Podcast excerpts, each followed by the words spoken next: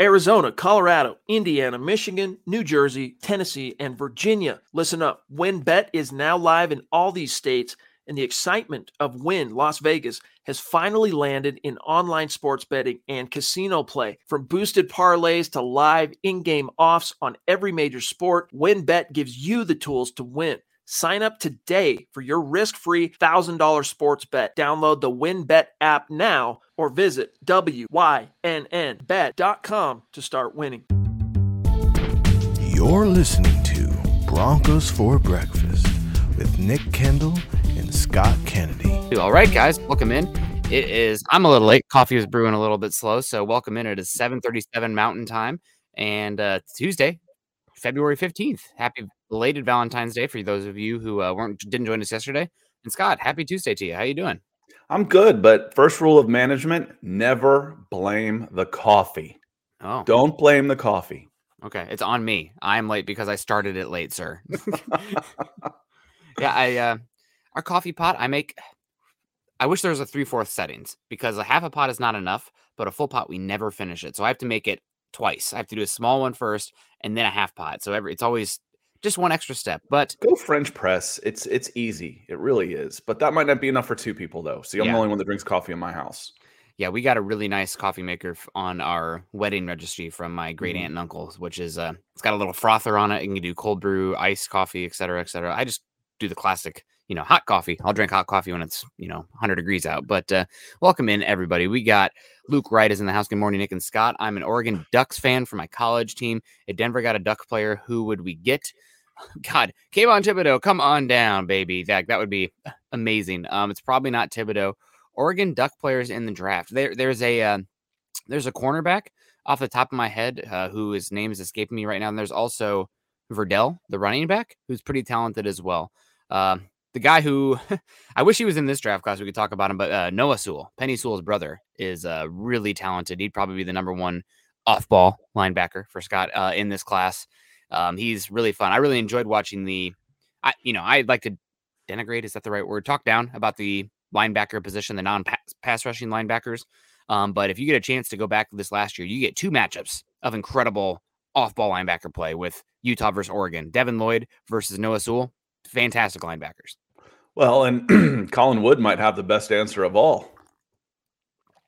Wow. Well, I mean, he didn't say necessarily in the draft, did he? yeah, no, He didn't specify. So that actually, if again, it's not a high percentage, but if I No. was going on a percentage line, Mariota might be first. He might be. Yeah, no. Honestly, that's Or a Royce uh, Freeman comes back. You never know. You don't want a one year deal, but Yeah. that's a, that's not a bad shout, Colin.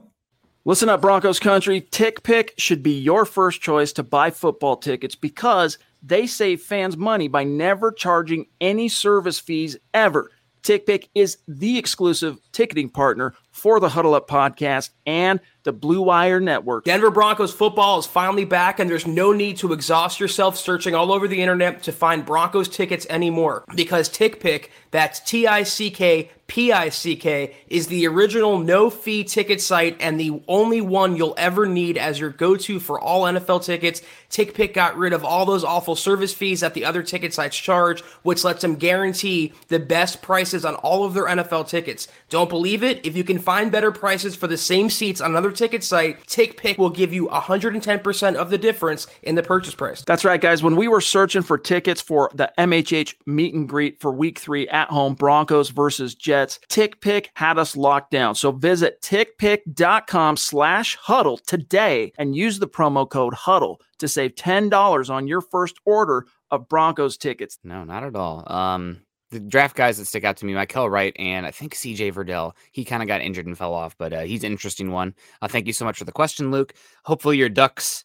I'd be a little bit scared if I was a Ducks fan. Uh, not gonna lie, Lincoln Riley, the Ducks have kind of gotten fat on the Los Angeles talent, and I think that well is probably gonna dry up because those guys are gonna probably be staying home.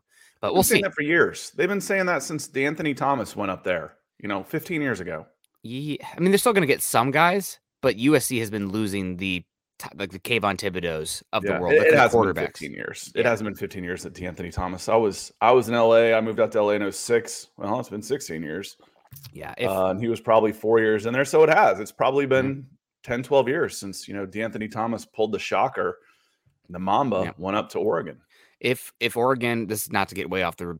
I'm not even that big of a recruiting person, but if Oregon's going to stick around um, as far as a top top type of program, probably going to have to move more to Vegas and the Phoenix area where you have a lot of transplant population talent. Because I think a lot of the LA kids are going to stay home with Lincoln Riley. But there's so many we'll more of them. You know, there's Yeah. 250 d- Yeah. kids in California plus the uh, you know the, the middle to northern California kids Mm. plus the junior colleges. yeah, it's uh, it's just more like the places that have the transient populations are more likely to be balkanized to a sense with the top prospects where like top kids from southern california probably a lot of them going to stay at usc now with lincoln riley i, I would at least uh, sunny days good morning good to see you jacob foster hopefully you got uh, you've been in contact with us to get you the shirt that uh, you or the gear or whatever it's going to be that you won from uh, all your contributions from mile high insiders but we appreciate you this morning on broncos for breakfast good morning to you we also Yep, got good morning, Mark. Mark Mark Mark. is already here this morning. Good morning, Mark.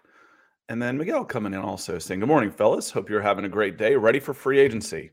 You know what was surprising to me because when I got into sports media was that that free agency is actually the biggest traffic driver of digital media traffic. I thought it'd be the draft. You know, I grew up in Atlanta. They didn't ever get free agents. So Yeah.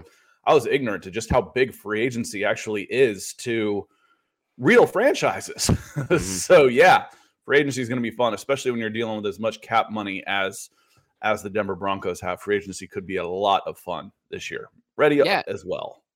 Yeah, it should be a lot of fun. Um, you can build a competent team in free agency. You got do have to probably have a core through the draft, but um, there's some positions I'm curious to see what the Broncos going to do, and that's a great transition here. Um, something that I think we should talk about: Von Miller returning to Denver? Question mark. Um, obviously there has been the Broncos and Von Miller ended on very good terms. Uh, put it in relationship status. Um, you know, a guy got fired from his job and he's like, I got to take this other gig uh, elsewhere. And I still love you. And I know you got to stay home or whatever, but we're going to send you elsewhere. So Von Miller goes off, better situation for a bit, um, never forgetting about his roots, where he's from, and uh, wins the ring, wins the trophy. Now he's free again. Maybe going to come back. So um, there's not a lot of teams that have the the cash that Von Miller might be interested in. I think he's going to get probably 16 to 20 million a year. Um, even at his age, just the market. I mean, there's there's a big drop at the edge, uh, top of the edge contracts on down. It goes from like 27 million to 17 million in five contracts. Uh, but um, that's uh, uh, Von Miller maybe coming back. Uh, I think I think it's a possibility. I think they ended on good terms. Denver needs an edge rusher. I, I definitely think it's more possible than I thought at the moment he was traded. Yeah, I said all along from the very get go that they you don't make this trade without Von's blessing. It Just doesn't happen.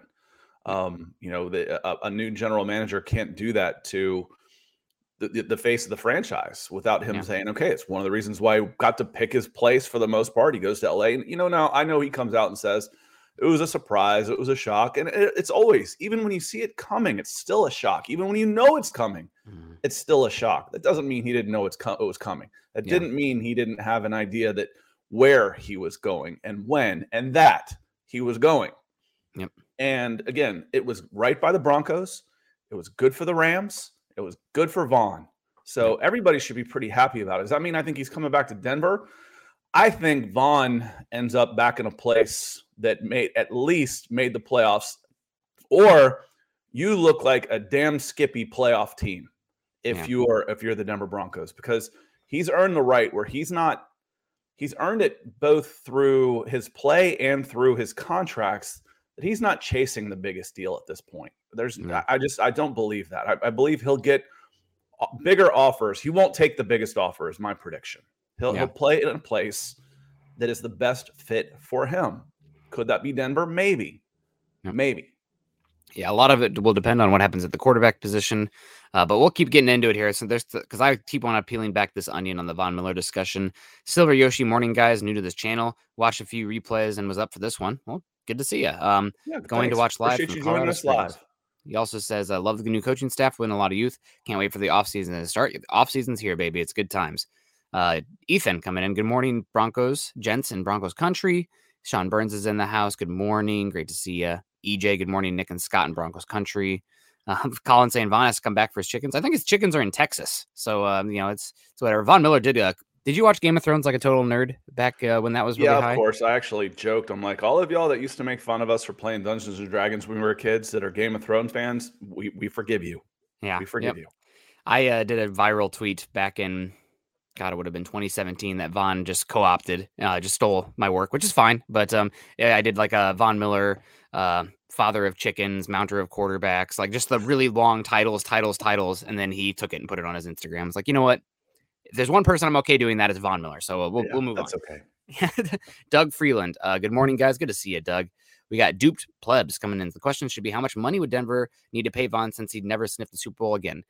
Um, duped. I don't like the negativity. Um, it's very hard to reach the Super Bowl, but it can happen. If you have a good team, it can happen.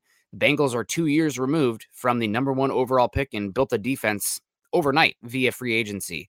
Um, and with a god awful offensive line, they still made it to the Super Bowl. Is it a hard road to reach the Super Bowl? For sure, but there's a there's a reality out there. Maybe it's an alternate reality, but there's reality out there where the Broncos win the Super Bowl next year, where things break their right way, where offseason goes the right way, et cetera, et cetera. So, uh, I mean, is it is it probable? No, but I wouldn't say that he'd never uh, sniff the Super Bowl again. We don't know how this offseason is going to play out yet, and Von Miller could be a big piece of the puzzle of getting things right and getting on the right track. Yeah, probability. Uh, no, I, I- I'd put the Rams as the favorite to, to come back to. If he's going to take a team friendly deal, it will be back Yeah. to the one where he's living now, or you know Yep. where he's been, and he just won a Super Bowl. Yep. I mean, you see the you know the look on his face, the emotion.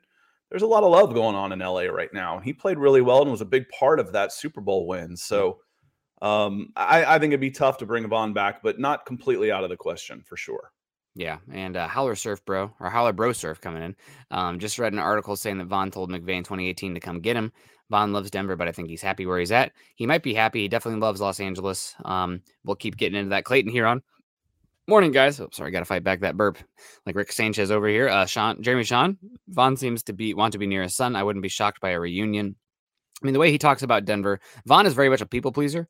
Um, so he's gonna kind of tell you what you want to hear, no doubt about it. But oh my gosh, Luke coming in. That's Yeah. Luke, good, morning, Luke. And it's not black. It never got black. I wish I had gotten punched. Then I'd known when it was going to stop looking odd. Yeah, well, it's uh, See, I wh- when it really looks strange is when I try and open them both wide and one of them just stays put. If I scold at you, Luke, then it looks about normal. exactly. There you go. Well, good morning to you, Luke. Hope you're doing well. Hope you're uh, hope your coffee's well. I don't know if Luke's a coffee drinker. I could see Luke being an energy drink in the morning kind of guy. Mm. There we go. We got CJ Morris in the house too, rocking a KU old school logo there. I love that. Hello, go Broncos. I know I will get hate for this, but we should go draft Malik Willis. No hate here. Um, risky, no doubt about it. Ri- Malik Willis has the requisite arm talent, no dip, and athleticism that I'm looking for for a top 10 pick at quarterback. He is raw. Um, there's, I don't know, did you watch his? Uh, I've heard a couple people talk about it now. There's the bags drill where you're stepping up over the bags and you have to throw the football. It's a footwork drill. And Mhm. like you see all these other quarterbacks and they look great. And then Malik Willis is just super awkward, like, I've never done this drill in my life, kind of thing. You Which might not have. And again, Yes. that's what I said. Where you know, if if you if you like guys, people like going down into the sugarcane fields down in Pahokee, Florida, and getting guys because they've never had three square meal a days and they chase rabbits for dinner and they're fast. Now, if you go up to Buford, Georgia, where these kids have been trained and had professional trainers since they were 10 years old, they're going to ace those drills, Yep. you know, without a doubt. So, again, if you're worried about if he looks like he hasn't done it, that's easy to fix. You know, hey, we're gonna we're gonna run you through some bags, we're gonna run you through some cones, we're gonna run you through some ladders. You might not have done that before. That's easy to fix. Yep. So if I've got all this athleticism and talent, and I know his footwork is bad, we can improve that. That's a positive in my mind. Honestly, it is.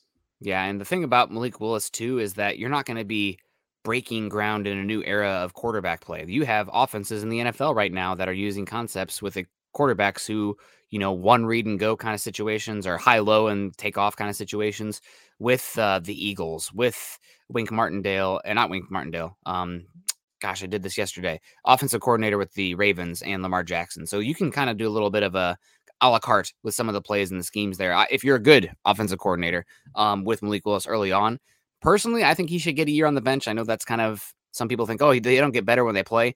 I want him to develop habits where instead of the first read being covered, dropping and running because he has the God given gifts, I want him to go through his reads. And I think that takes a step back and kind of just cultivating him for a year with like what the 49ers are doing with the with Trey Lance. But uh, who knows? Uh, there's different ways to do it, and every guy's different. Chris Hernandez. Chris Go ahead, some stars. Thank you, Chris, buying us coffee this morning.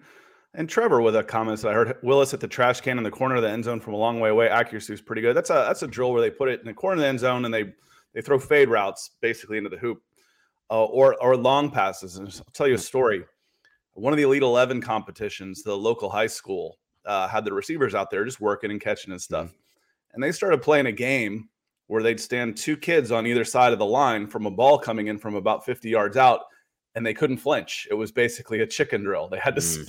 stand there, and by God, every once in a while, one of them would get just drilled in the you know somewhere other than the hands off a ball coming in on one of those drills where the ball's flying in from 50 yards out, a pointy, hard football to the sternum, and you know, boys will be boys. Yep, as dinguses. That's that's the word I'll use. Uh, Juan Espinoza coming in saying, "Good morning, gentlemen. What do you think of the coaching staff compared to Vic's?" Um, I am a seeing is believing kind of guy. Um, sometimes that doesn't make for the spiciest takes, but this is a lot of young new guys. I, I think it's very interesting that it's so college oriented um, with a lot of these positional coaches. So, I mean, that's just there's such a blank information about how these guys will connect with the professional players compared to college players, um, the techniques that they're going to bring in on. It's and you don't get the tape to analyze these guys like we do the play on the field. So wait and see. Hope for the best.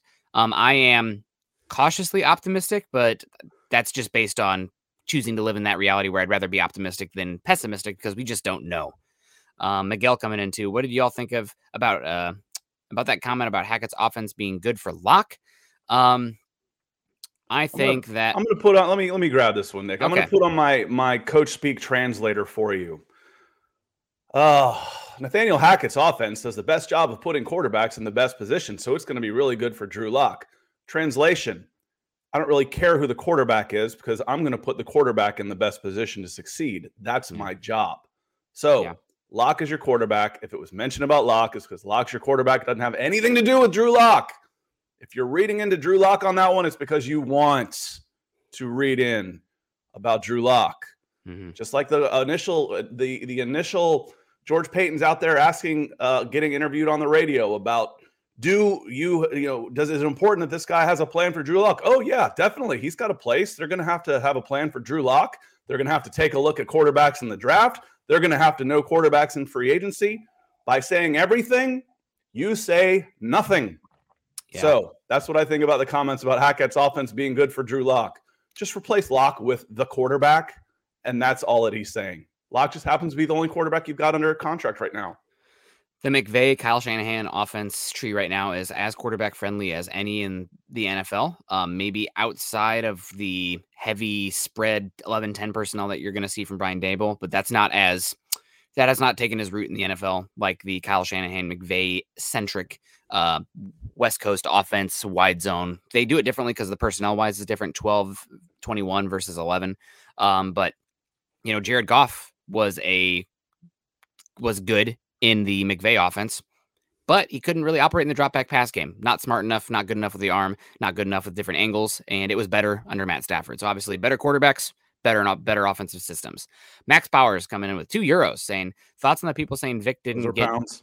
Oh, pounds, excuse me. Um, thoughts on people saying Vic didn't get uh, defensive coordinator offers.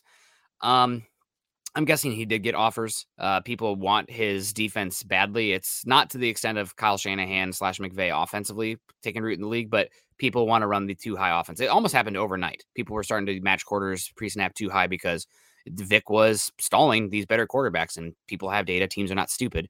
So I think that Vic was getting offers, but I think maybe not the offer he wanted. Also, maybe he wants time to sit back for a second. You know, he just went through three seasons of the world of suck, which Denver has been part of partially his fault, no doubt about it, but he was there.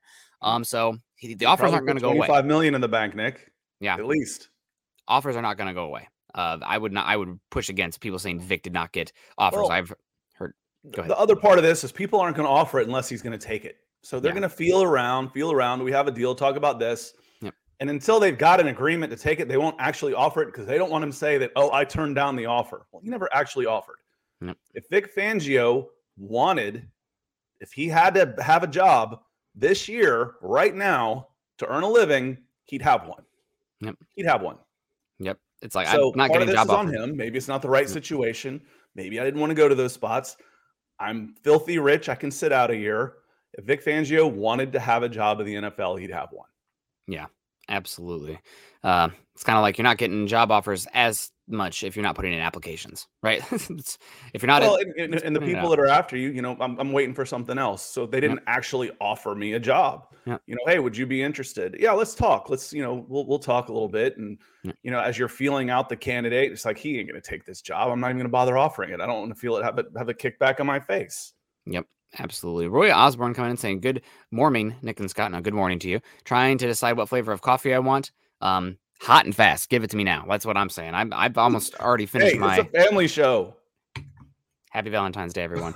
um, but happy the day after Valentine's Day. Uh, Howler Bro Surf saying, Nick, have you been to Oregon? Amazing hikes, and it's close to you. I've been to Oregon in 2018. I did a backpacking trip near Mount Hood. Uh, actually proposed to my wife at Ramona Falls while during that backpacking trip.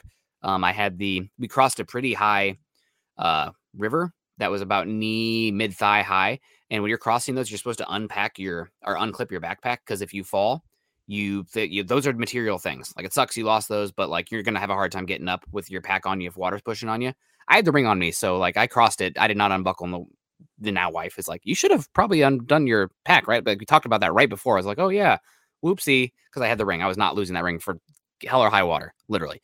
Um, but uh, yeah, Oregon's beautiful. Would like to get back down there. Uh, we got uh, Mike Givens in the house. Good morning, Nick and Scott. Kayleon Green. Always like to say hello to Kayleon. Um, of course, uh, the I want to get back to Von Miller here. So probably 16 to 20 million is interesting to me.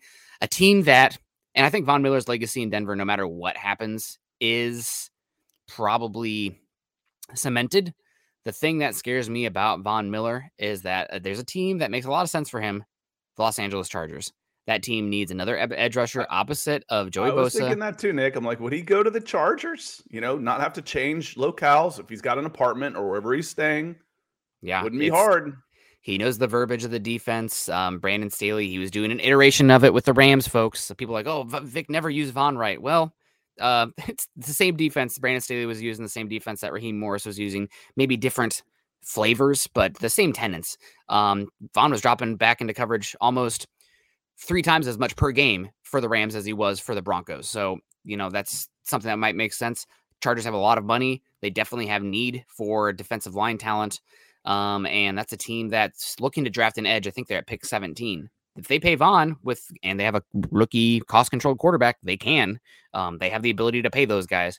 Uh, I think it makes sense. I don't know if Von would do that because he is, you know, Broncos true and true. And I think that maybe he would think that might hurt his legacy in Denver, where he actually has, you know, a legacy. He'll always be a hero there. Maybe that would take a bite out of that.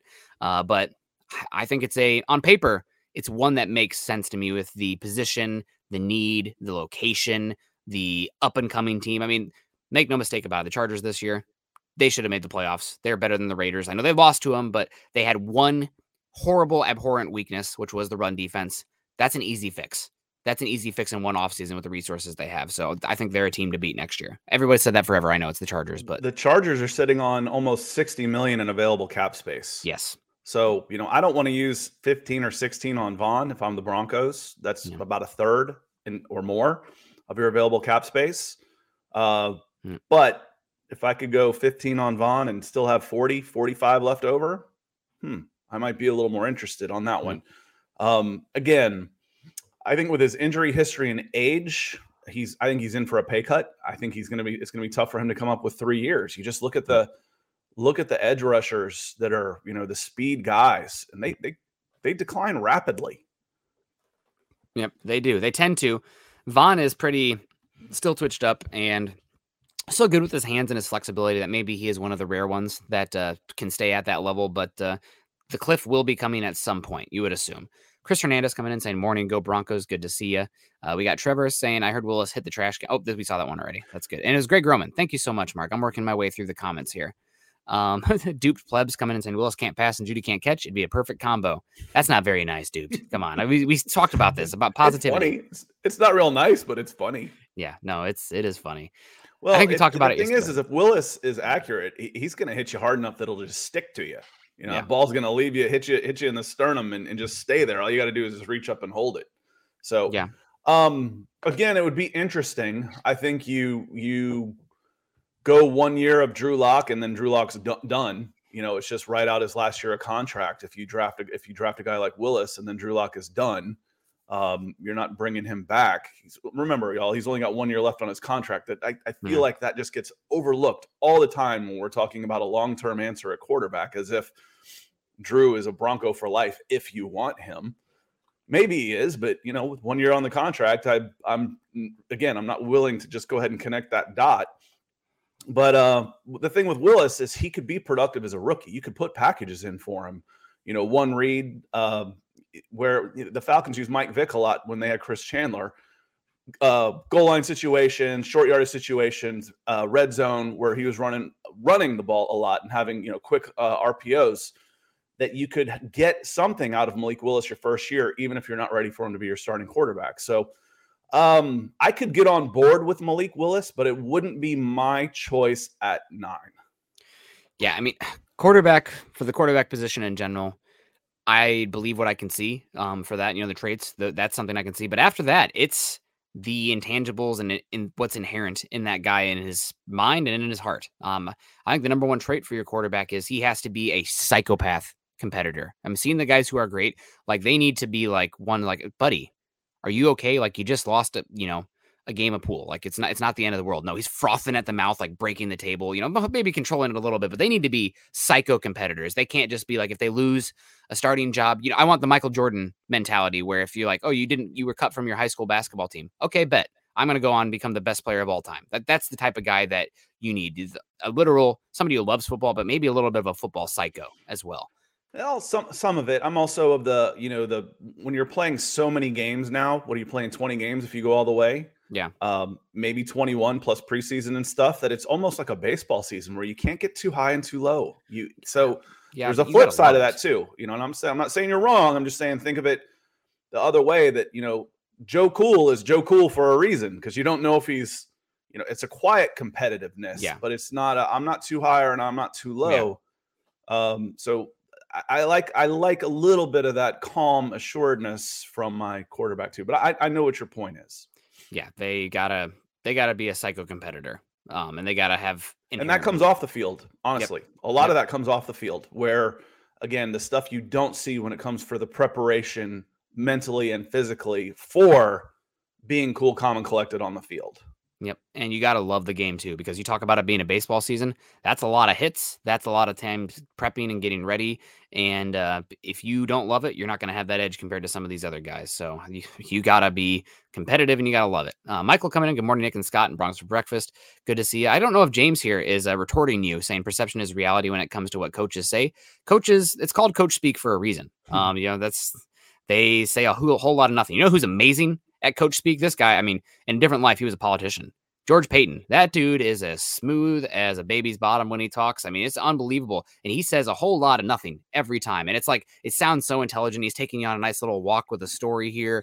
And then it's, you know, just get absolutely no information. Oh, we're going to look at every single position in the draft. All right. Well, I'm back where I was, but at least I enjoyed. I have a little bit of clips that I can pull out of here what you said, but I didn't really glean Well, anything from it. and it's funny it's like um will you consider a quarterback at nine? Oh, definitely. We'll Yeah. definitely consider a quarterback at nine. We're also going to look at all the available players running back edge offensive line tackle corner. We're, we're going to evaluate all of our options. Headline. George paton says he's looking at quarterback. You know that, that that's the sound bites that we're pulling from from the general manager speak. What you want.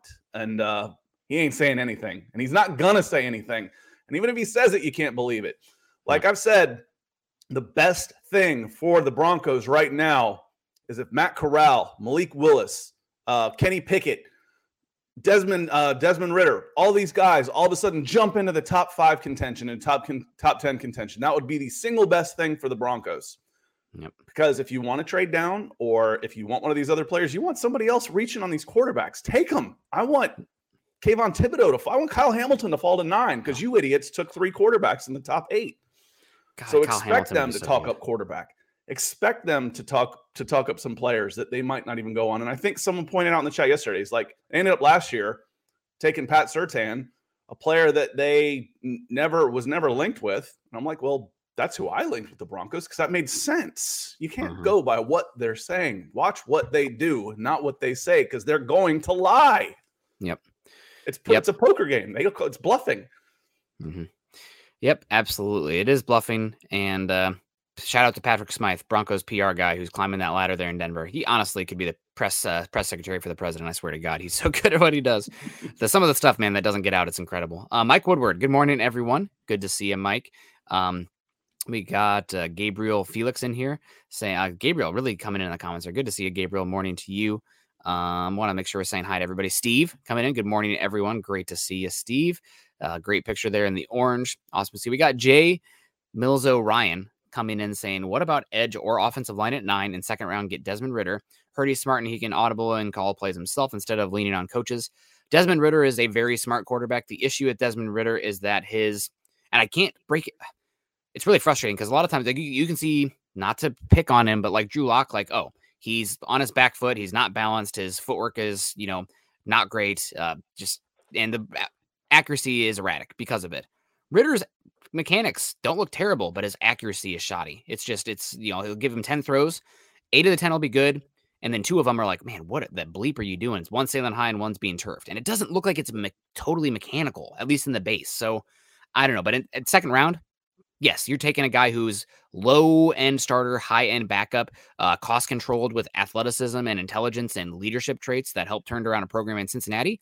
That's a great pick. Maybe it's not one that takes you to the moon at the quarterback position, but that's a great pick in this draft specifically.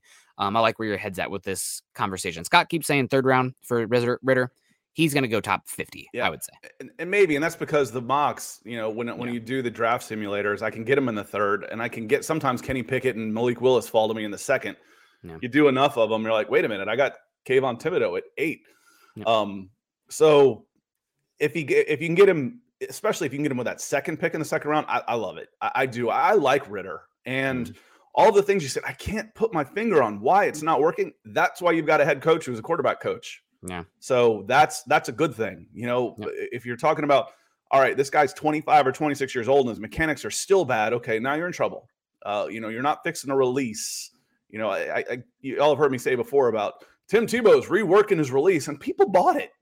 You know, oh, yeah. no, you're not not after you've thrown the ball the same way since you were eight years old.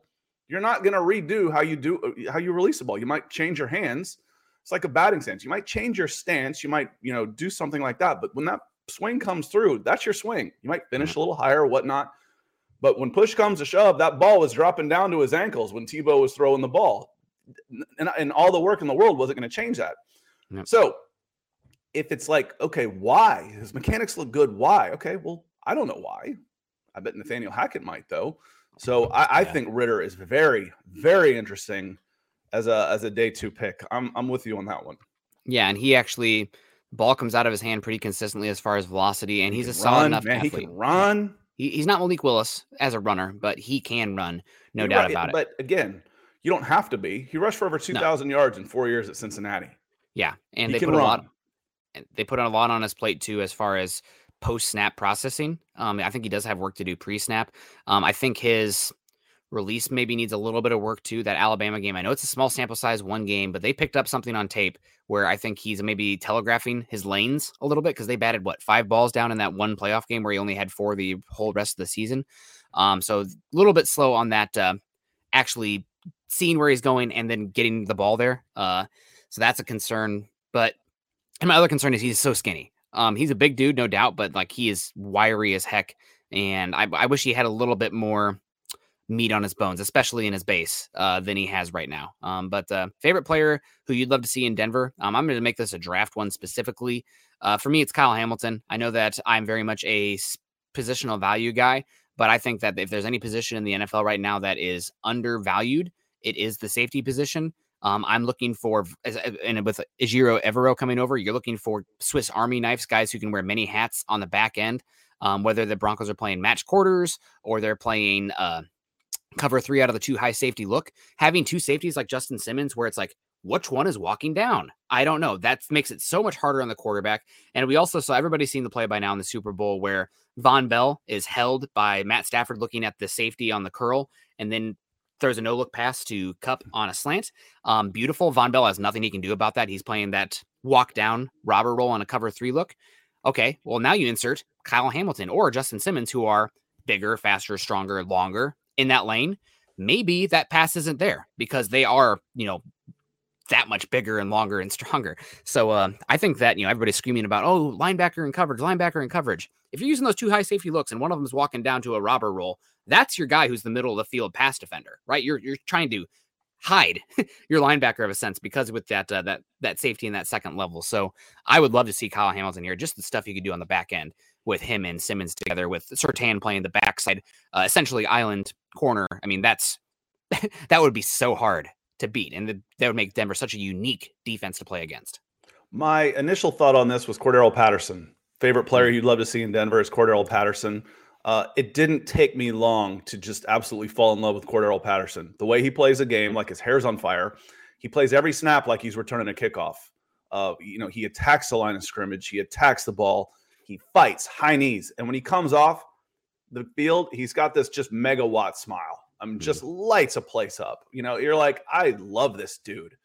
Um, and so would you. You and, and he's, you know, I said a lot of good things about the person that Teddy Bridgewater is. That's all true. Teddy Bridgewater is, but Teddy Bridgewater was at best a middle of the road quarterback. Cordarrelle Patterson is a multi-time all-pro kick returner with that type of tools, uh, who kind of got unlocked. So, and then in the draft, um, forget draft pick and spot. Nakobe Dean would would be there for me um, at, at that inside linebacker position. Basically, I love watching him play. Um, I love good old fashioned linebacker play. I loved watching Logan Wilson play in the Super Bowl. Um, you know, cleaning up some stuff and just like, see, linebackers do matter, Nick. You know, just uh, where were those guys drafted? I know playing, but playing really well. But again, I'm not talking about draft pick for Nakobe Dean, yeah. but I'd love. I'm I'm an I'm a Nakobe Dean fan. I'm looking forward to watching him him play next. I think Nakobe Dean's going to be a very good player. I do think that he was in a very ideal situation in Georgia where he did not have to take on a lot of bodies and he got to play a lot of downhill chase and tackle. Um, Great. He's, yeah, it's just, Fine. I, I love I, him. Yeah. I wish he was a little bit bigger. you didn't ask who your best player was. Who's yeah. the best player? He said, "Who's your favorite player?" Do you, you like know, him? A guy, a guy who goes to the University of Georgia, plays, you know, college football, captain of a national championship team, super leader on the field and graduates with an engineering degree in three years, I'm, I'm going to be a fan. I'm, I'm going to be a fan of this guy. I'm, I'm so again, who's my favorite player? Uh, Teddy coming in at five bucks, saying pa- Packers publicly begging for Rodgers to stay these last two years has to mean love stinks, right? You know, there's a song in there somewhere. I think that's you know, love stinks. we should play some music with that one, Teddy. Oh, or it means they think he's gone and they don't want to come off looking like the bad guys to their fan base. I think so that's it, the flip side of that meaning yep. they they do you're not really sure until you see what happens so yep. the flip side of that is listen we are going to publicly make it look like that we're doing everything we can to keep Aaron Rodgers even though we know he's leaving. That way he can be the bad guy. We can be the good guys.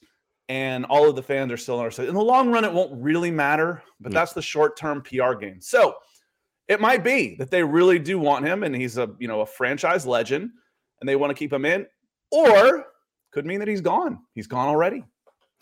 Yeah, that's uh that's a great question about love stinking. I think it has more to do with Rodgers himself. Um, his career after he had that really bad collarbone injury where I think it was Everson Griffen pile drived him, um, and then it was not very good uh, for a bit there. I think his numbers were trending down, and then the last two years, I mean, back to back MVP, you can, you know, you can roll your eyes at the EPA per play and CPOE, but like Rodgers is in the top right. And then there's everybody else. So he's been incredible the last two years. So I think it's more they saw a guy with tools and the demeanor that they wanted, and they thought, okay, worth a shot here this late in the draft.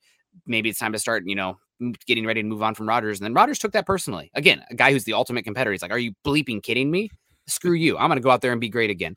Um, so uh, I think it's more to do with they didn't expect Rodgers to turn around and be this good at this point in his career when a lot of the signs previous to that were maybe he was starting to hit a wall. Um, but that's another reason that you see, you know, people said that about Tom Brady. People were kind of saying that about Peyton Manning. People are saying that about Russell Wilson right now as well. So I'm I'm here like, hey, t- maybe now's the time to buy low on Russell Wilson. It's as low as it's ever going to be. Um, Lawrence Rivera saying, who's the best wide receiver from LSU this year? I uh, I can't even think of an LSU wide receiver that's in this draft class. Any. They there might have the this year. It's a strange year, so they're either not okay. there because, um, you know, LSU. There's a reason why they went out and fired a national championship winning coach and threw hundred million dollars at Brian Kelly, or um, they're young. But there's not one this year, so we'll have to have to keep an eye an eye out. Even coming in on Scott's favorite mock draft simulator. It's the only one I use. I use PFN, and just because I Googled it it came up first. Um, I always get Charles Cross at nine over 90% of the time. I still hope we don't have the nine pick. That's for the TFAR fun, the trade for Aaron Rodgers fun hashtag that DWI guys likes to uh, likes to bring in. Um, Charles Cross at nine. There's some mixed mixed feelings on Charles Cross at nine in the Mile High Huddle community, isn't there, Nick? Yeah, uh, yeah, Charles Cross is one that's a little bit up and down on him.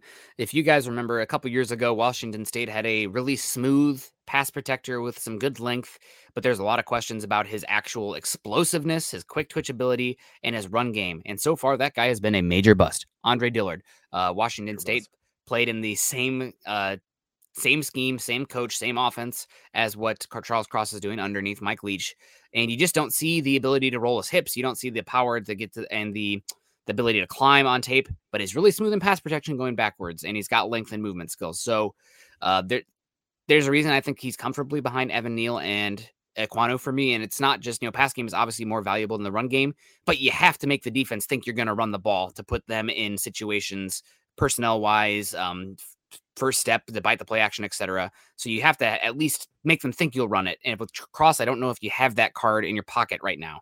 So he scares me a bit. Uh, the other thing with Cross is you're talking about left tackle to right tackle. He's only been left tackle, where Ekwonu and Neal have been all across the line of scrimmage uh, besides center. So you lose versatility there. I don't think he's as scheme versatile too. But if he tests really well, I know he's working with Duke Manyweather, who a lot of people think is a just a really incredible offensive line guru kind of coach. I know he worked with uh, Quinn Meinerz um, in the sick bug offseason to get him ready for the Senior Bowl. And then, I mean, Quinn's been really good pick for the Broncos where they got him. So um, we'll see with Cross, but I don't think he is should be mentioned the same category as the top two tackles.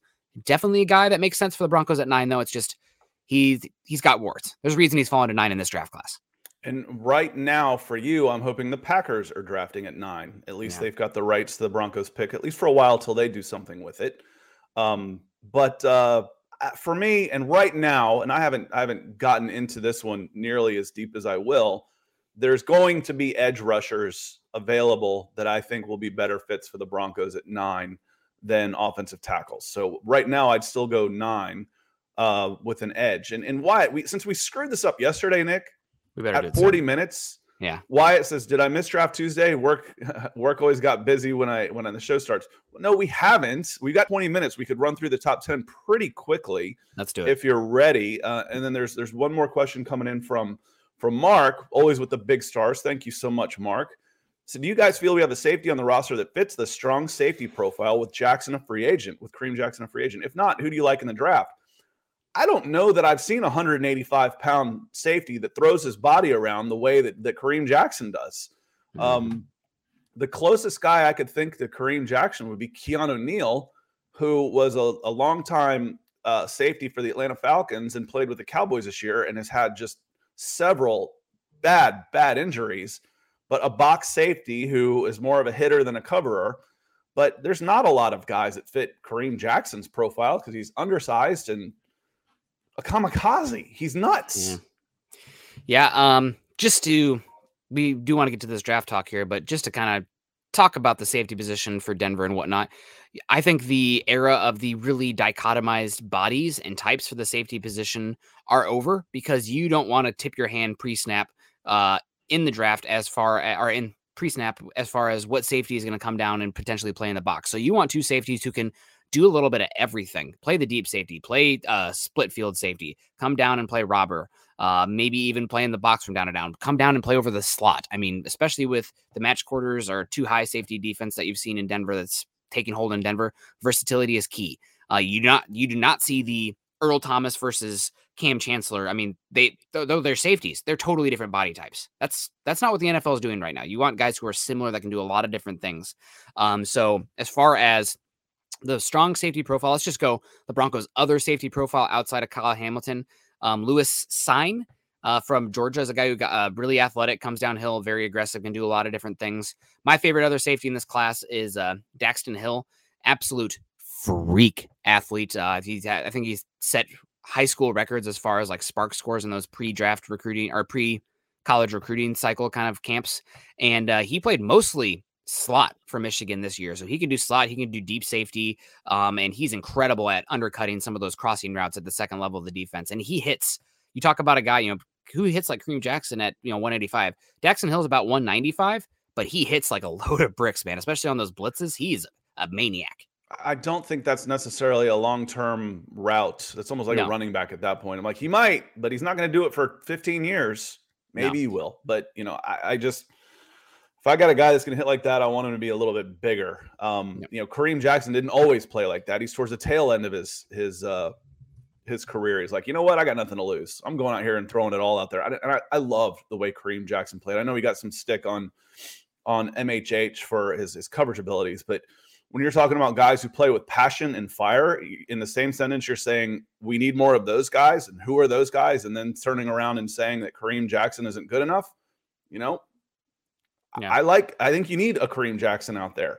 Yeah. Um, so I I was a fan of his play uh, and and at least setting it by example. Because whenever I saw a wow, like a flash play, remember you you y'all have heard me say before that this team played not to lose, the defense included. Whenever I saw somebody just make a flash play, it was almost always Kareem Jackson out there, who is unfortunately the other side when there's a big play going around the, the other direction. It may have been that way too. But uh, Jay Milzo Ryan coming back in uh, with the super saying uh, Sauce Gardner from Cincinnati at nine Makes sense. Maybe. It does. Maybe. Won't surprise yeah. me a bit if Sauce is a, is a, is in the top ten, picked at nine. Yeah, it feels like after the top two tackles, um, and Kyle Hamilton and the top two edges, so the top five, it's grab bag. Um, anything from pick six all the way down to hell forty. I've seen guys moved everywhere. Um, so it will be really interesting. Oh, LA Rams fan getting out of here. Yeah, don't don't come in here and just start talking garbage. You know, we welcome fans from other places. Obviously, here I am. I didn't grow up a Denver Broncos fan. Yeah. Uh, but you know, come in and be respectful, or go find something else to do. Come on, surf some porn or something. Do something. Come on, God, it's it is after. Valentine's Day, so uh, yeah. I mean, congrats to your team winning the Super Bowl. Um, and really happy for a lot of those guys. So uh, taking the high road here. Um, let's get into it, Scott. I think um we should do the draft here. We're already at 45 minutes. We can run through these top 10 picks pretty uh pretty quickly. And uh, I think last time we did it on your channel, um, I had odds and you had evens. I kind of want to switch today. I'd like to pick for the Falcons, and I want you to pick for the uh, the Broncos. Okay. okay well, you. going into this, I, I went ahead and, and, did a top 10, and I got a trade offer from the Detroit Lions at eight to have 32 and 34 in next year's first for the eight pick. I'll, I'll take Detroit Lions next year's number one and then have a 32 and a 34 for the eight. I'd uh, take that. I I would do, of course, because the Falcon that, that's probably going to be two top five picks next year, and yeah.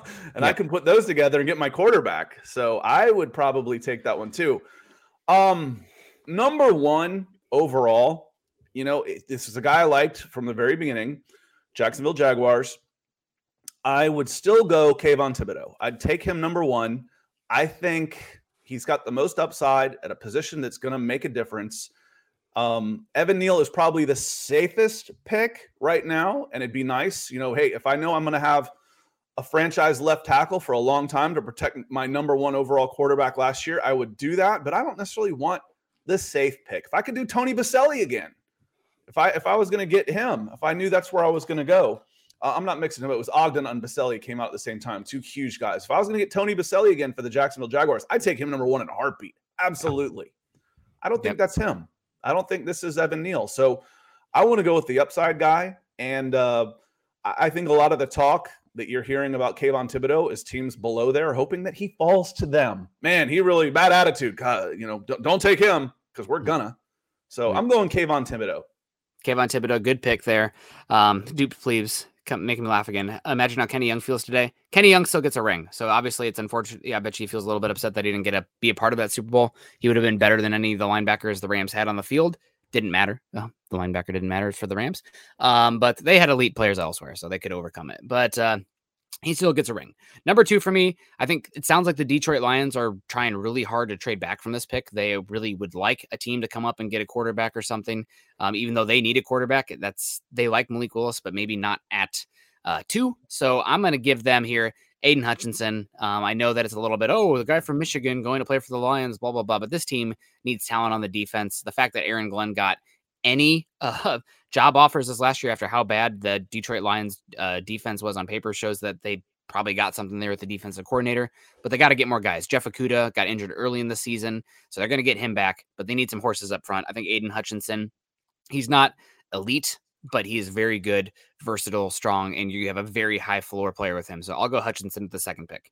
All right, so that brings up me with the Houston Texans. Now let me look because again, Neal might make sense here, but you know they may have. I don't know their their their roster well, and I'll see. I look at their tackles, and they I see right uh, you know Geron Christian Senior, Max Scharping, Tytus Howard, and they all stink.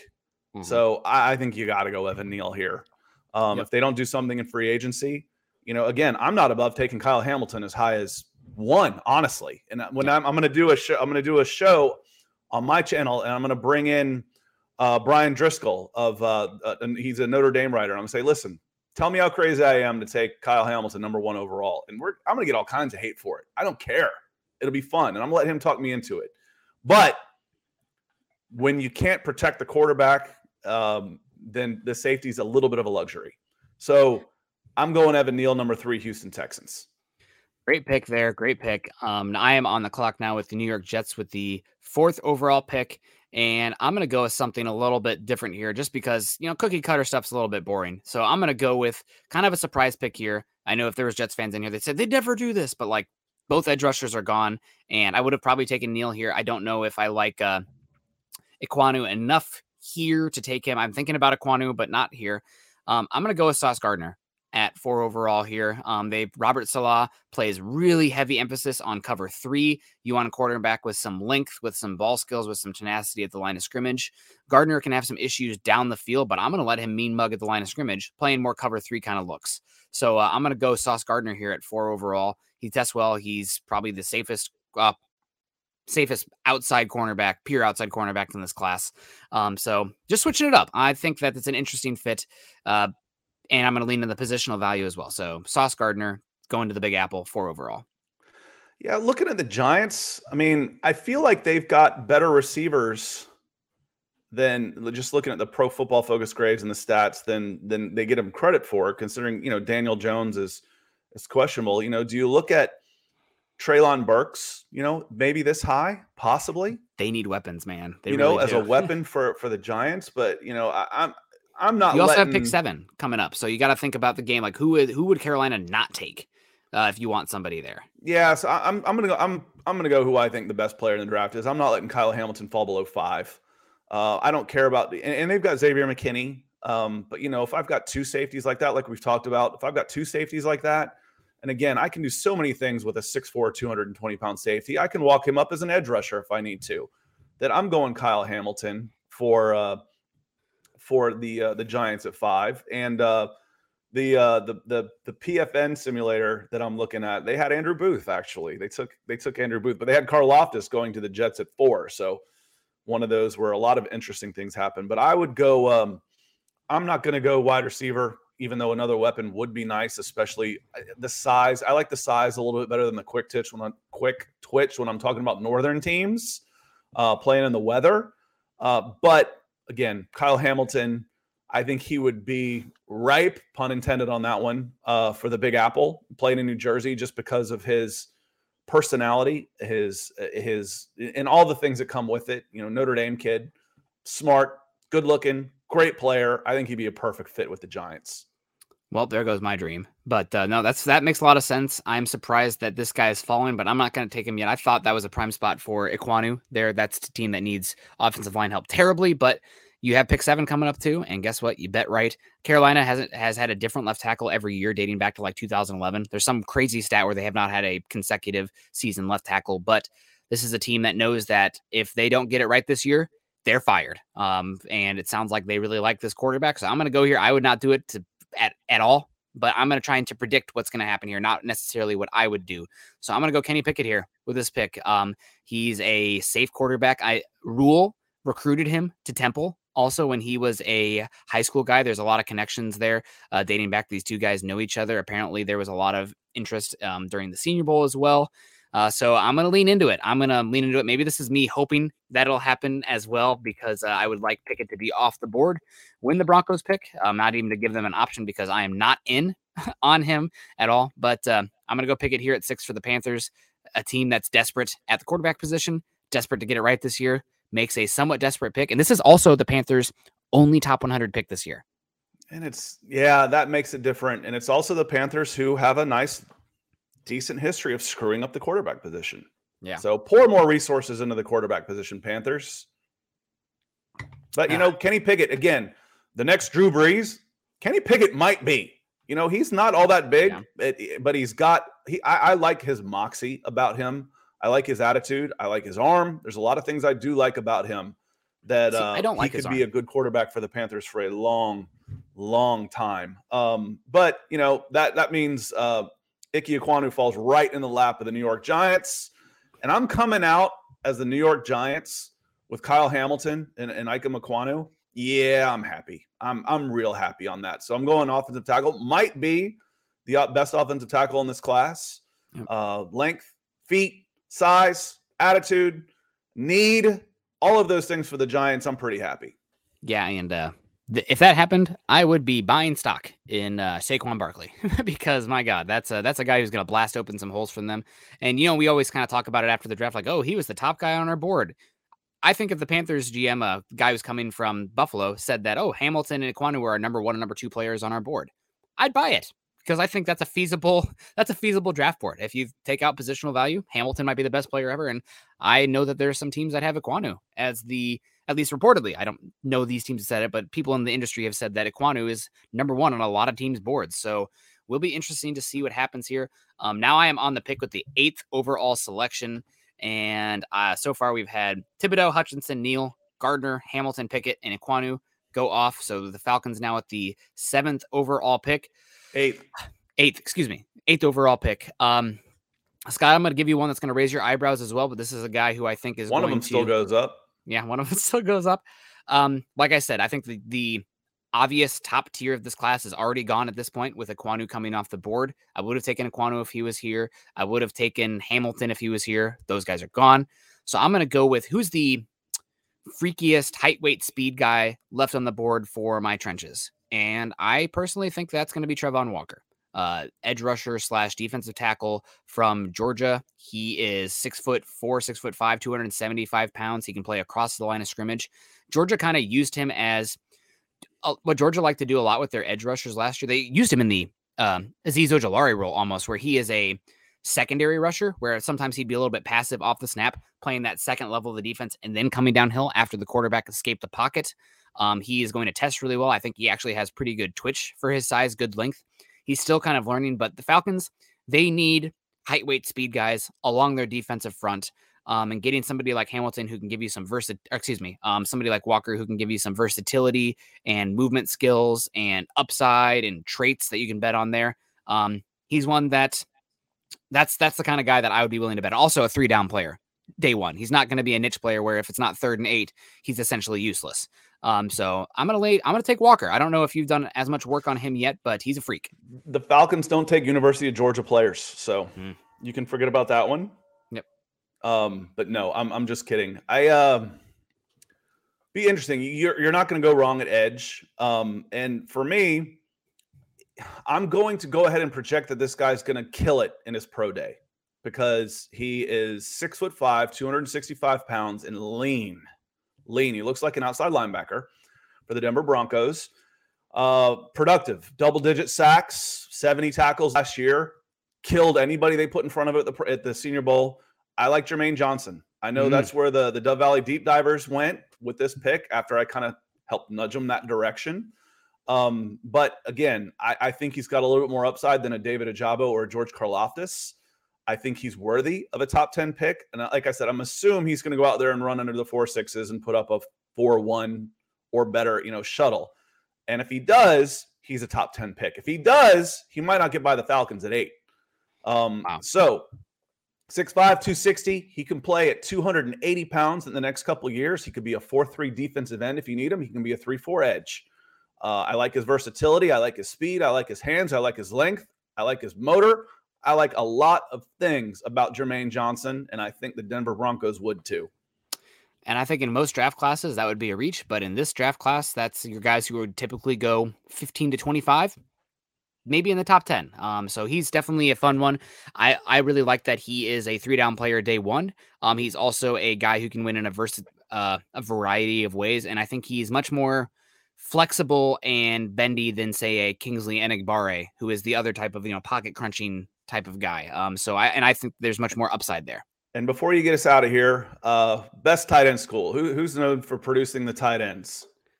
Um, I would be biased and say Iowa right now, just because you have a, like many guys in the league who have killed it from Iowa. Uh, Dallas Clark was incredible for years. Obviously, George Kittle is one of the best. Noah Fant, T.J. Hockenson, very talented. But uh, taking off my Iowa biased hat. Probably the other team you have to talk about is Miami. Um, they Miami Hurricanes. Lo- Miami Hurricanes. Mm-hmm. Do, Notre- do, a, do, Lawrence do a quick Google search on Miami Hurricanes tight end, and you're you'll go, oh, yeah, yeah. It hasn't been for a while. Greg Olsen feels like the last one.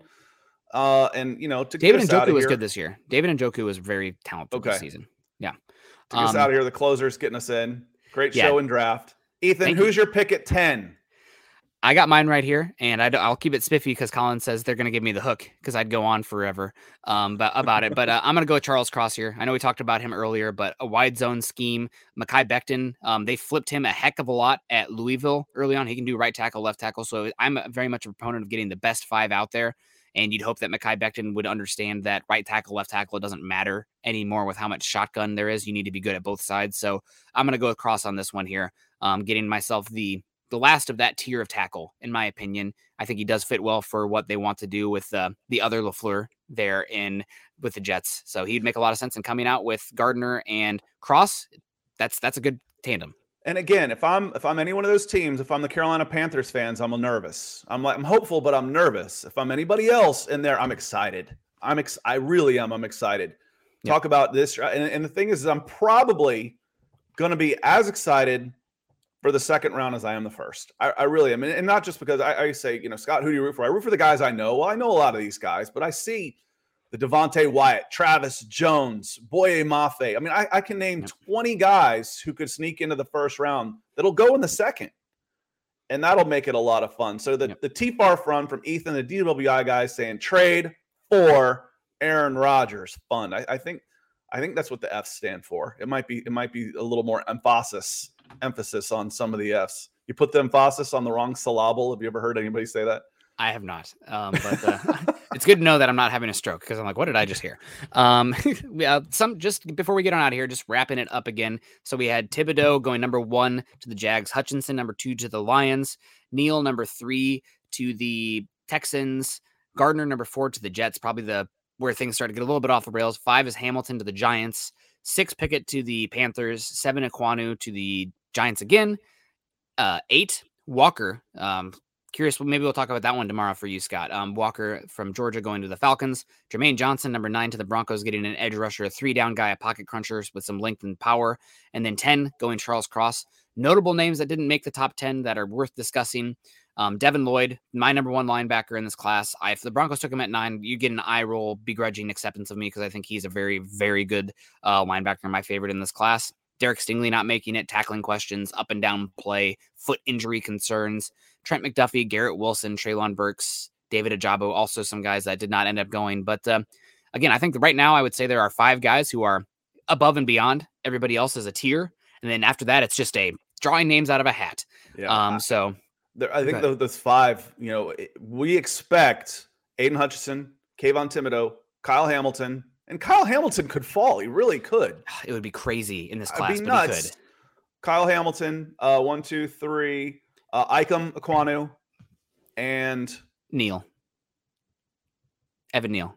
Evan two tackles, Neal. Sorry, two yeah, edges. He could go number one overall. Duh. Yep. Uh, and Evan Neal. Those five should be in the top 10. After that, roll the dice.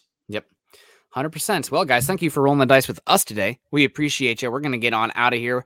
Um, you guys can follow Scott and myself. Scott is at Scout Kennedy. I am at Nick Kendell MHH. Make sure you're hitting us up on Twitter if you have any questions about our thought processes here or just want to talk some ball, Broncos, draft, free agency, uh, life. You know, hit us up on Twitter. I'm probably too active on there, but uh, love you guys. You know, I just pay attention to me. No, um, you know, hit us up on Twitter. It's a lot of fun, and uh, it's probably my number number one way to get a hold of me. Also, follow us at Huddle Up Pod and at Mile High Huddle. If you guys are joining us on Facebook or you have a Facebook at all, make sure that you are following our community at Mile High, Facebook.com forward slash Mile High Huddle, as well as Facebook.com forward slash Mile High Huddle Pod. These shows go live on those channels as well. So if you're following there, you're more likely to catch us in the mornings or the evenings. Um, also, make sure you guys are, it's a tracker again. I don't know what's going on here. Make sure you're subscribing, liking, and sharing to Mile High Huddle on YouTube and do so also at Scott's channel where we'll be going live tomorrow morning at youtube.com forward slash C forward slash Scott Kennedy.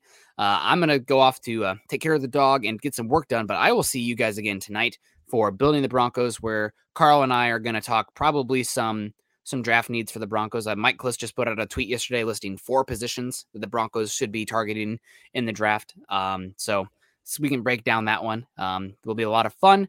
And uh, Scott, what's the rest of your day looking like? Champions League, three o'clock.